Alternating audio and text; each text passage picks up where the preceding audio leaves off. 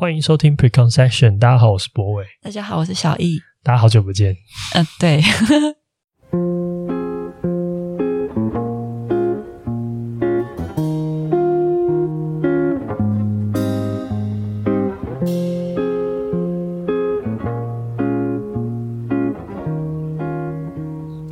好，欢迎收听今天的节目。对，我们已经好一阵子没录了，你会不会觉得有点陌生？有一点。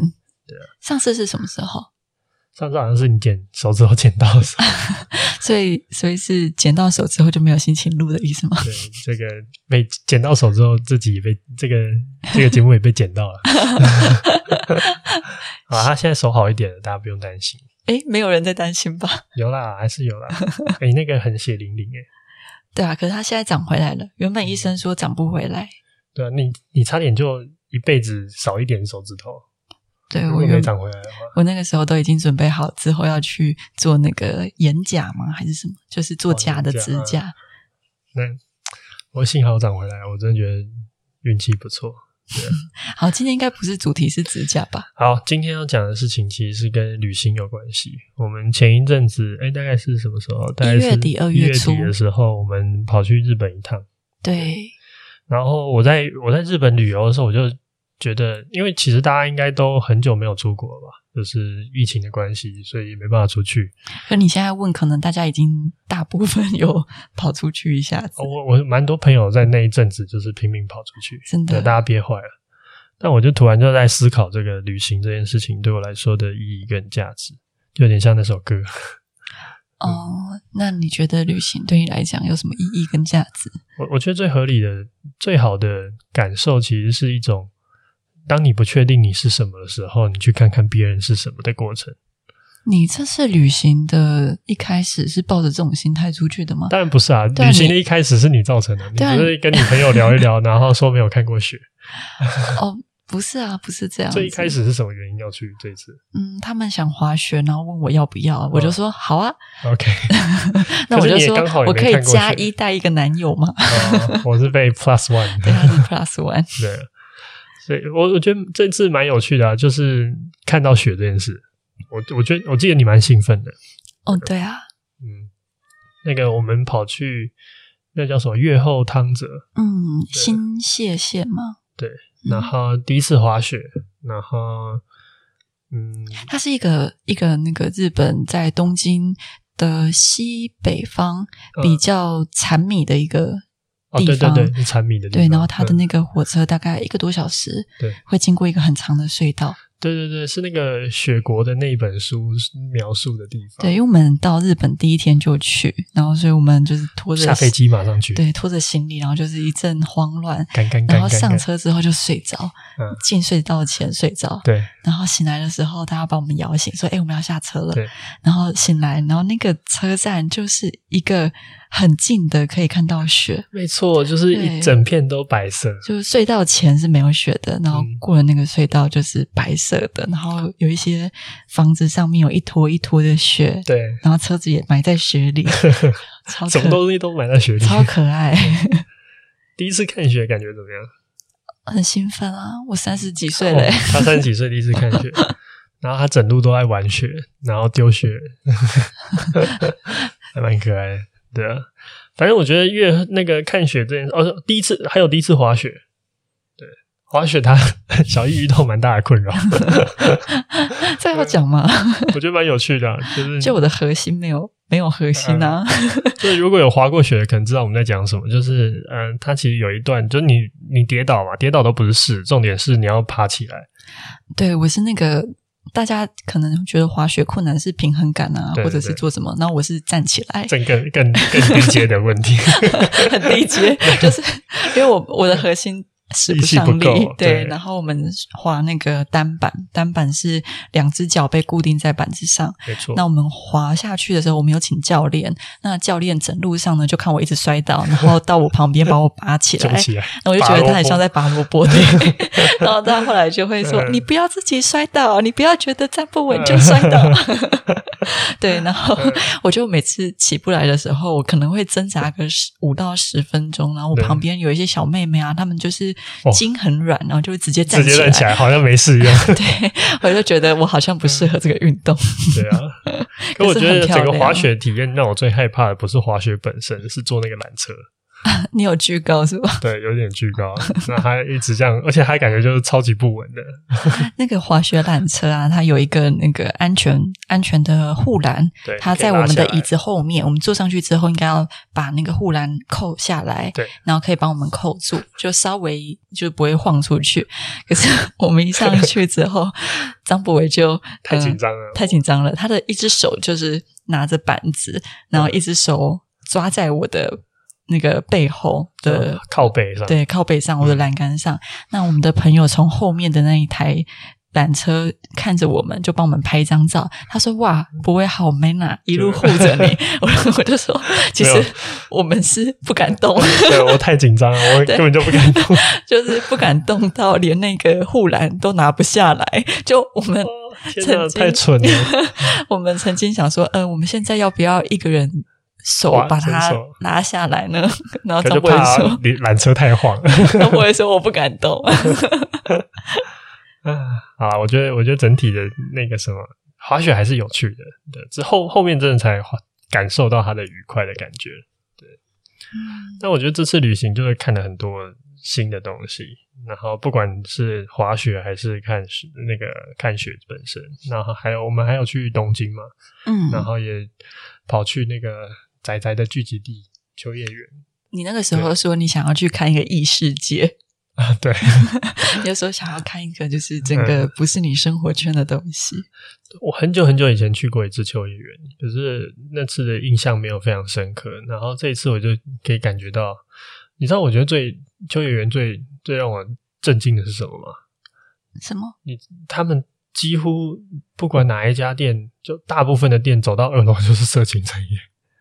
哪有？然后很多，我说它底下只要是卖公仔或者是什么的，不是说。那你觉得你觉得惊讶的点是为什么设置在二楼吗？它从二楼之后就都是哦，没有啦，没有，它不叫色情，它叫嗯男性像同人。对啊，有这种啊，也有真的就是 AV 女优的那种。哦，也是有，嗯、也是有。反正我我印象蛮深刻，就是 随便走上去都是十八禁的。你到那一层楼，你就会开始很困窘。我该逛吗？我该陪这群女生逛吗？对，因为我们出去只有我一个男生，其他都是女生。他说：“我上去楼上等你们。”然后上去又 是。嗯，哎、欸，不过我有观察，就是在逛的日本人，就形形色色的日本男生，嗯、然后大家都很自在啊，对，非常自在，就自在到有一种，就是我只是下楼 seven 买个东西那种感觉。不止男生女生都很自在，嗯、我们朋友也很自在。哦，那那可能就是我们避俗了一点。对，你可能比较 这个方面比较害羞。哎，偏题了，偏题了。啊，我我只是我只是觉得这一次很花了很，就是隔了很久之后出去，我觉得得到一种新的解脱。你上一次出去是什么时候？上一次出去应该就是我们之前去韩国那一次啊。我们现在定义的旅行应该不只有出国吧？哦，你说在国国内吗？对啊，就是可能可能离开你现有的生活圈的状态。上次我们有一次去嘉义啊，对，嗯，那一次，可是其实还算是台湾的感觉，就是不会跟应该说它的那个文化状态或是街景啊那些落差没有很大，嗯，所以你就不会那么感觉你到一个跟你完全陌生的地方。没错，没错，嗯，那我自己是感觉就是啊，日本就是。一如往常的干净嘛，对。然后我我觉得还有一个最重要点就是，我我其实觉得旅行是一种，当你在日常生活中没办法找到一个很明确意义感的时候的一种解药。嗯，你会有这样的想法，是因为你这次觉得找到一些意义感吗？就是这趟旅行之后，嗯，我觉得你可以找到一些不同，或是多认识你自己一点。但是意义感这件事情不一定是一个呃一定能够找到的东西，不代都不代表你出去旅行一定可以找到。但我觉得，当你在此时此刻，或者在你的日常里面，你感觉到，比如说有点疲乏，或者是你觉得你做这件事情不不不不能够确定它的意义是什么的时候，选择变成自由的状态，这件事情是一个很好的 solution。我觉得有一个画面很像。你原本是一滩稳定的水，就是可能静止不动。对。可是你让你自己稍微变成水蒸气一下。哦。那如果顺着你的比喻，有点像是你是一滩水，然后你觉得你已经是这个形状好久了。对。你在你的日常里面，你就被装在某一种容器，每天需要上班下班，然后做一些周而复始的事情。嗯。所以你固定这个形状到一个程度之后，你可能会不确定为什么自己要是这个形状。为什么我是一杯水？所以你 需要短暂的逃离这样子吗？然后你离开，我觉得陌生环境也是一个很大的优点，就是在那边你其实没有人认识你嘛，然后你也不用担心好像你不该做什么或不应该做什么，或者那个那个限制其实很少的。我觉得我们好像聊过这件事情，就是不只是旅行吧，就是只要是变成自己不熟悉的状态，对，就脱离习惯这件事情，对，你好像就可以感到这种。新的新鲜感，对啊，跟放放纵的感觉，叫放纵吗？就你可以做任何你想要做的事情，你不用担心此时此刻等一下你要干嘛或是做什么。嗯，对。所以我觉得，我觉得旅行有时候给的最大的好处是这个。然后我自己也很相信一件事情，就是意义跟自由，它是一个，你可以想象它是一个一体的两面。就如果你觉得你你你活得越有意义。就比如说，你现在在做一件有意义的事情的时候，其实你很多时候是拿自由去交换。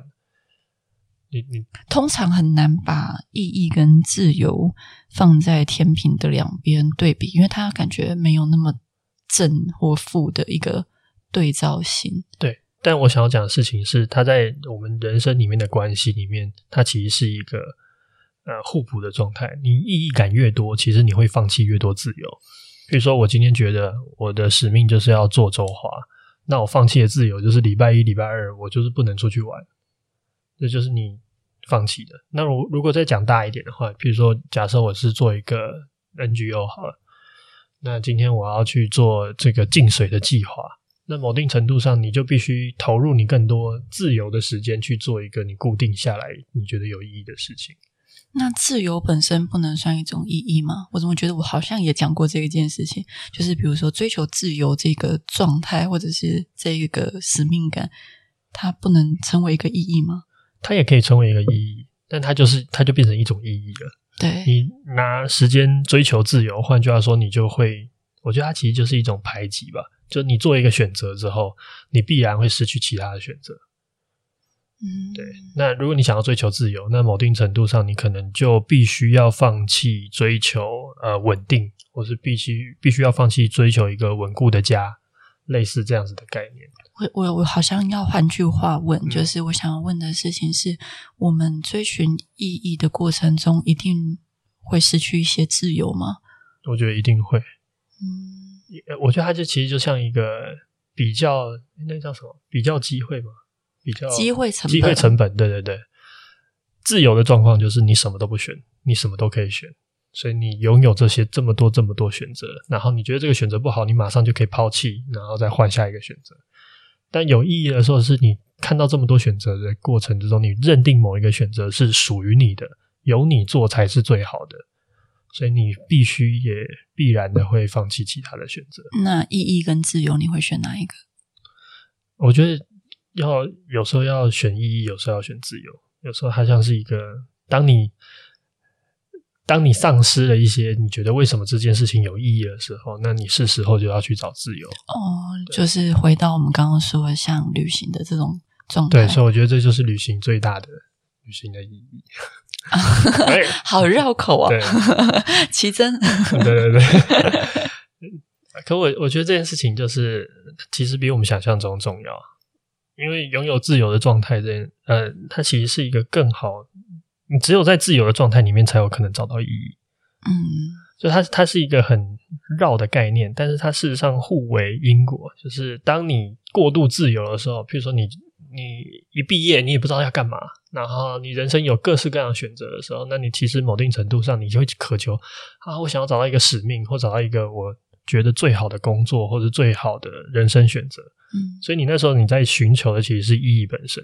嗯，但当你进入这个状态的时候，有时候你会得到一种意义的丧失，比如说、嗯、呃存在主义危机或中年危机或者等等等。会像我昨天那样。对，他昨天就来来了一段存在主义危机，抓嘛。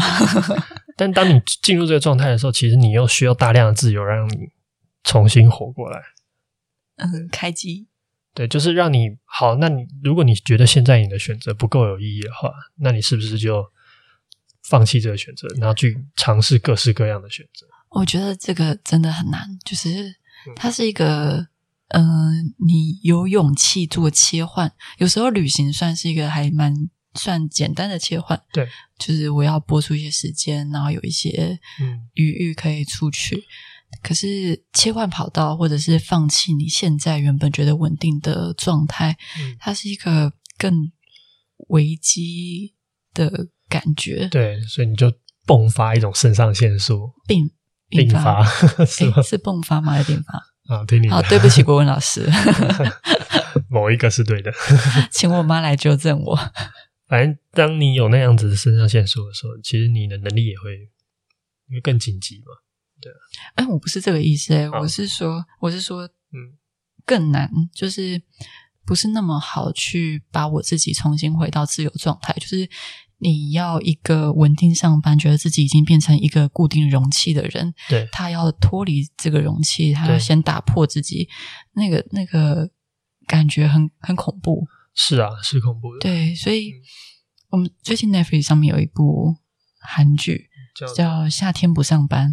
我还没看，可是她是女主角叫夏天，我还没看完。哦、我想说夏天不上班，所以是老师吗？哦呃、不是不是，她真的不上班了。她后来离职，就是、哦、完全不上班。对，她到一个完全陌生的乡下，嗯、然后找了一间非常便宜的撞球场，那种废墟，之前可能死过人这样，嗯、然后就租金很便宜，她、嗯、就住了下来。然后那一整年，她就开始把她自己赚的钱平摊到。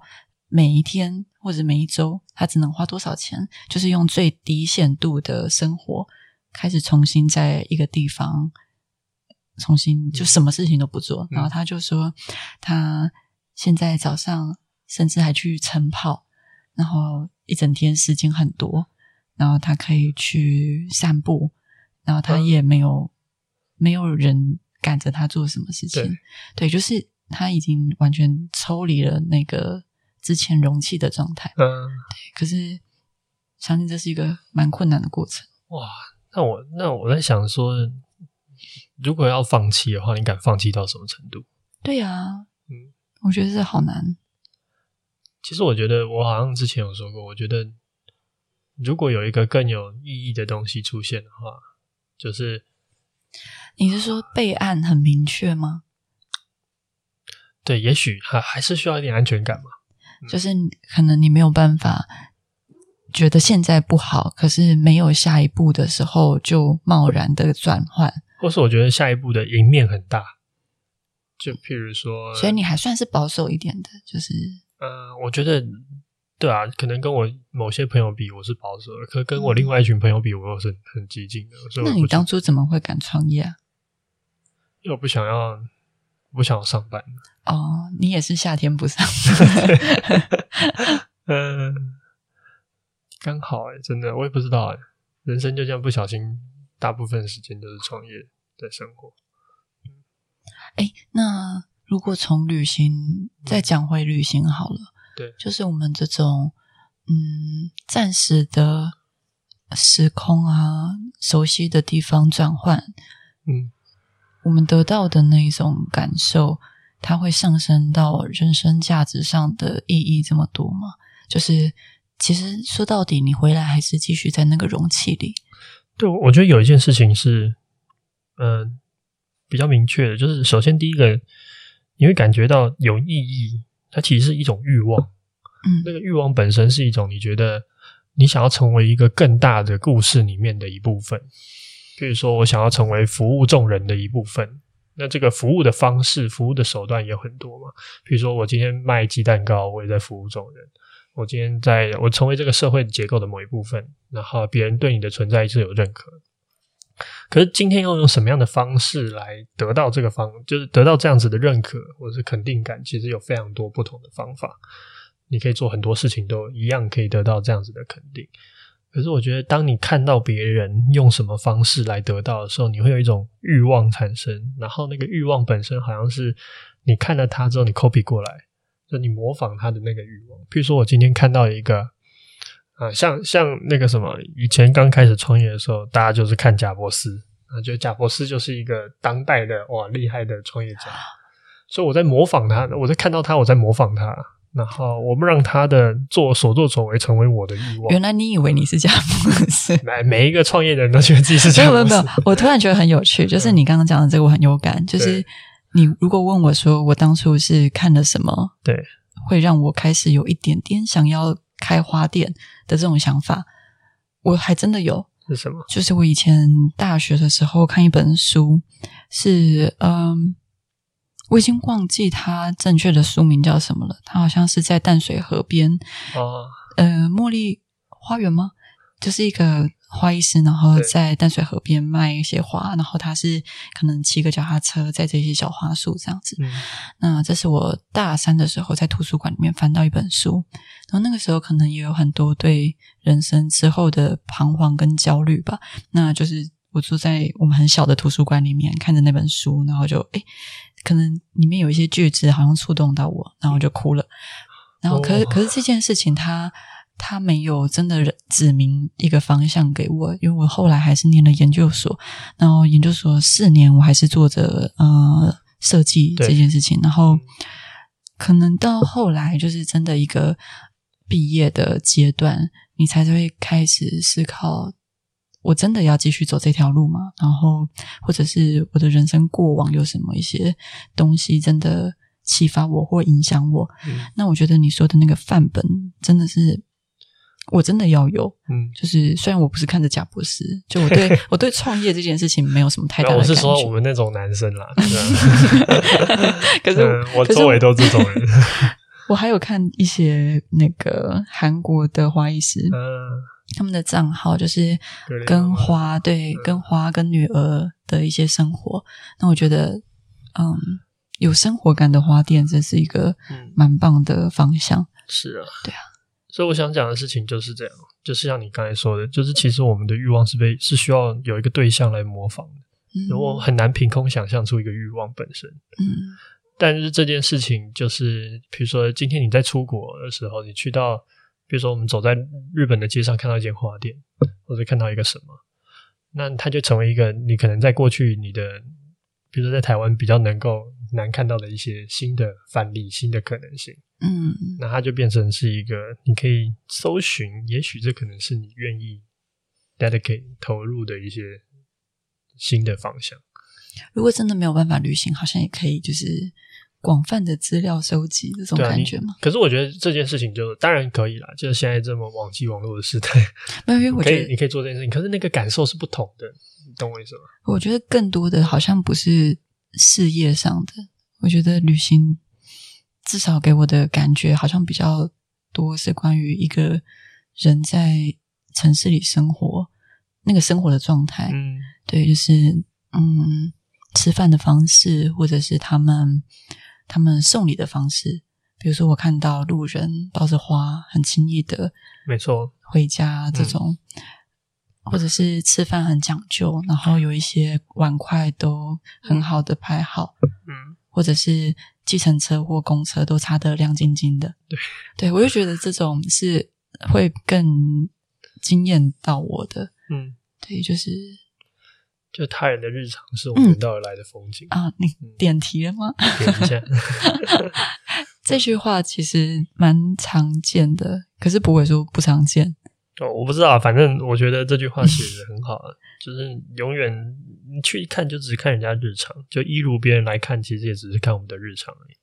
嗯，那但是我们的日常给人家的启发，就一如他们的日常给我们的启发，其实是很巨大的。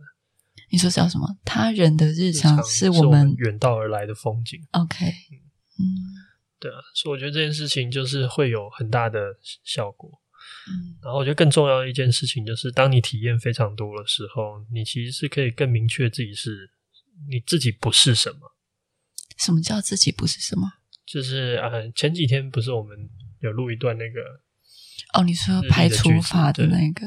其实我我相信的逻辑是这样，就是我们其实不可能或者很难有一个真正认知到说我们是什么这个状态。嗯，就像很多时候我们不知道自己喜欢什么，但是很明确的你会知道一件事情是自己讨厌什么。就是譬如说，像我就不吃木耳，嗯，然后煮的太烂的茄子我也不吃，嗯，丝瓜我也不吃。但你要说我真的超爱吃什么吗？我可能真的还要想好一阵子。你想说，明明就是很明显啊，寿司郎的没有我 我爱吃寿司郎，可是有到有有到说每天吃寿司郎吗？好像也说不出来。不是吧？你你那个时候也有说，就如果世界末日，你只能在孤岛上吃一种食物的话，哦，我要吃鲑鱼。哦，对对对，这个状况不太一样。那个是我深思熟虑，我觉得它的应用性最广，植物之那个养分最高，然后我又爱吃。你就是一个，你还是选得出来。我的意思是，嗯、呃，你什么时候会这么明确的想要知道你自己是什么？我我觉得很多时候你在寻找意义的本身，其实你就在做你是什么这件事情，我是谁这件事情的回答。嗯，然后我是谁？为什么我是谁会是在找意义呢？因为我是谁背后你要回答的第一个问题会是我为何而来？嗯，譬譬如说今天啊、呃，我是一个呃，我是一呃，如果拿宗教来举例哈，这个真的可能只能用宗教举例。比如说以宗教来说。基督徒认为我是神的子民，嗯、就是我是耶和华创造出来的人。嗯，那他以他的形象让我生在这个世界上，因为我是这样来的，所以我的目的和我人生的意义就是第一个荣耀耶和华，然后让更多的人相信基督，进入这个基督的恩泽里面，就是加入基督教。嗯，我是谁决定我的意义是什么？所以。我觉得很多时候，我们需要认知到我是我们是什么样子的状况，你才有办法找到那个你可能比较能够说服自己的那个意义感。对，比如说你是一个花艺师，如果你可以肯认这句话的话，那接下来它就会影响你人生的很多行为跟决策。但你也可以随时抛弃这件事情，你可以说：“哎，那我就不当了，或者说我就不是。”但你可以做这件事情，但是本质上，我觉得。在你理解自己是谁的过程之中，其实真正在处理的东西，就是你觉得什么东西是你愿意、你值得或者你应该成为你的意义的选择。可是我们刚刚怎么会讲到这里？你刚刚不是说呃排除法对这一点？我的意思就是说，我的意思是这样，就是当我们在外游历，看到这个世界各式各样的可能的时候，嗯、我们通常只知道我们不是什么。所以其实意义还是难找的。虽然我们试着在回答我们是谁这件事情，但是事实上我们只能回答我们不是谁，我们不是什么，不是什么比较明确，对，而且也比较合理。呃，在我的想法里面，我觉得很多时候我们知道我们不要什么，或者是不是什么这件事情，然后他就会把你就要想象这个世界有很多种选择，他就把一些选择剔除了。就像我不喜欢吃茄子，不喜欢吃丝瓜一样，最后这些食物就从。这个是我这个里面的剔除，它就不是我，然后最后就留下一个很大很大的模糊的空间，然后我觉得那个模糊的状态才是一个人的本质的样子，就是我们不会有一个很明确的是什么，但我们会有一个很轮廓、很盖刮的是什么，然后以及很明确的不是什么。这就很像说，你如果跟人家说你是台湾人，可是台湾人是什么？对，很难说嘛，对吧？就比如说，什么是台湾人？血缘相近的人才是台湾人嘛，也不一定啊。你说我们只能很明确跟他说，不是日本人，像这种，对，对，或者是住在台湾才是台湾人嘛？有些人在美国也是台湾籍，对，就是好像你也没办法说台湾人是什么，但你可以很很明确的告诉大家说，什么东西不是台湾人。嗯，这是一种讲法，可是它好像也会变成，就像你说的，我只会排除，那最后得到的东西又够模糊。对，那这个模糊，嗯，这样好像也没有真的回答到什么。可这就是一切的精妙的点。呃，当我们把所有事情都，所有我们确定不要的东西排除之后，你会发现还有一大块的模糊。那那一大块的模糊。就是你的那个东西的本身，对，我的意思是说，它的不确定才是合理的，嗯，因为人不是工具，人不像这个麦克风，它很明确，它的目的就是来收音的。嗯、哦，所以有功用。对，所以它如果没办法收音的话，它就是坏掉了。嗯哼，它就不能再被，除非我把它修复，不然它就是一个糟糕的东西。嗯，但如果人有一个很明确的意义跟功用的话，嗯，那当他无法履行这件事情的时候，那他就是一个糟糕的人嘛。嗯，你觉得他太限缩他的价值的目的的导向？对，其实很危险的。嗯，对，譬如说，我就说你是一个花艺师。那你今天不再卖花的时候，那你是不是就是你在这个崩解？对，你就是一个废人，嗯、或者是对一个这个社会没有帮助。所以我要定义我是一个才华洋溢的女子。对，对啊，我刚刚发音错误。才华洋溢，好，这一次才华洋溢。对，你看，你看“才华洋溢”这个词给你的东西是什么？很多 opportunity。对，就是你有太多可能性了。所以在这个可能性里面，只要做到任何一项，你就是一个很棒的存在。哦，所以你给自己的意义越模糊越好，哎。我个人是觉得是这样，除非你真的，我觉得当然也有一些例外，譬如说可能马丁路德金这种人，他可能某定程度上很早就认知到，那他也做得很好。他说什么？他做那个、啊、解放黑人啊，这些民权运动啊，嗯、或者是甘地，这我觉得还是有些人可能他他很限缩，但他也做得很好，那真的很恭喜他。但是本质上，我觉得你会不小心画地自限。我觉得这件事情是对大家来说是危险的，或是你如果画地自限的时候，你要再花一段时间跟精神重新说服你自己，也可能是别的。嗯，你大概懂我。我在想，一般人会有这种烦恼吗？